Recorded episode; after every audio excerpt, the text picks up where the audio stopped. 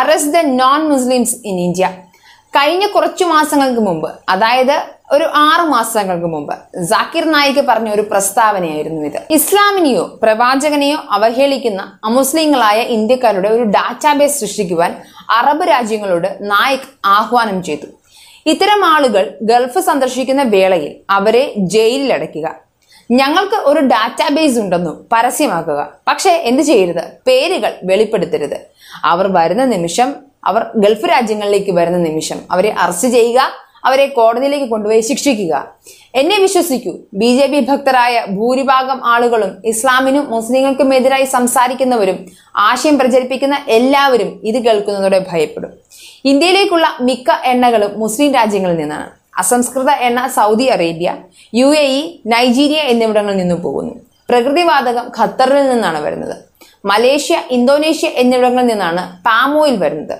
ഇസ്ലാമിനോ മുസ്ലിങ്ങൾക്കോ എതിരായി അവർ എന്തെങ്കിലും പറഞ്ഞാൽ ഞങ്ങൾക്കൊരു ബീറ്റ ഫോഴ്സ് ആകുവാൻ അവർ ഒരു ബ്ലോക്കായി രൂപീകരിച്ച് കൂട്ടായി പ്രവർത്തിക്കണമെന്നും ജാക്കിർ നായിക് ആഹ്വാനം ചെയ്തിരുന്നു. നമുക്കെല്ലാവർക്കും അറിയാവുന്ന കാര്യമാണ് ഫ്രാൻസിൽ അടുത്തിടെ നടന്ന ഭീകര ആക്രമണങ്ങൾ.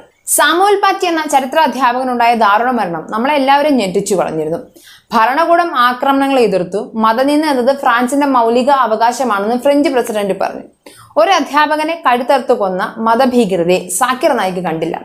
പക്ഷേ റാഡിക്കലായ മുസ്ലിം പണ്ഡിതൻ ഒരു കാര്യം പറഞ്ഞു. ഫ്രാൻസ് ചെയ്യുന്നത് തെറ്റാണ്. ഫ്രാൻസിലെ ഉൽപ്പന്നങ്ങൾ നിങ്ങൾ ബഹിഷ്കരിക്കുക.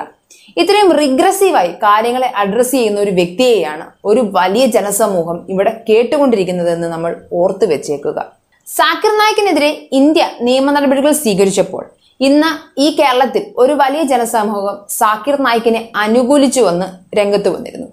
Niche of truth director M M അക്ബറിന്റെ നേതൃത്വത്തിൽ നാടൊട്ടുക്ക് സാക്കിർ നായിക്കിനെതിരെ ഇന്ത്യ നടത്തുന്നത് സാംസ്കാരിക ഫാസിസം ആണ് എന്ന് പറഞ്ഞുകൊണ്ട് സെമിനാറുകളൊക്കെ നടത്തപ്പെട്ടു.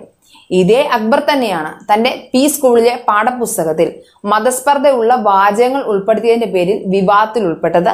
ഇതേ പി സ്കൂളിൽ നിന്ന് തന്നെയാണ് ഐ എസ് ഐ എസിലേക്ക് ആളുകൾ റിക്രൂട്ട് ചെയ്യപ്പെട്ടത്. ജാക്കിർ നായിക്കിന്റെ പീസ് ടി വി ചാനലിന്റെ യൂട്യൂബും മൊബൈൽ ആപ്പും ആഭ്യന്തര മന്ത്രാലയം നിരോധിച്ചേക്കുമെന്ന് റിപ്പോർട്ടുകൾ വരുന്നുണ്ട്.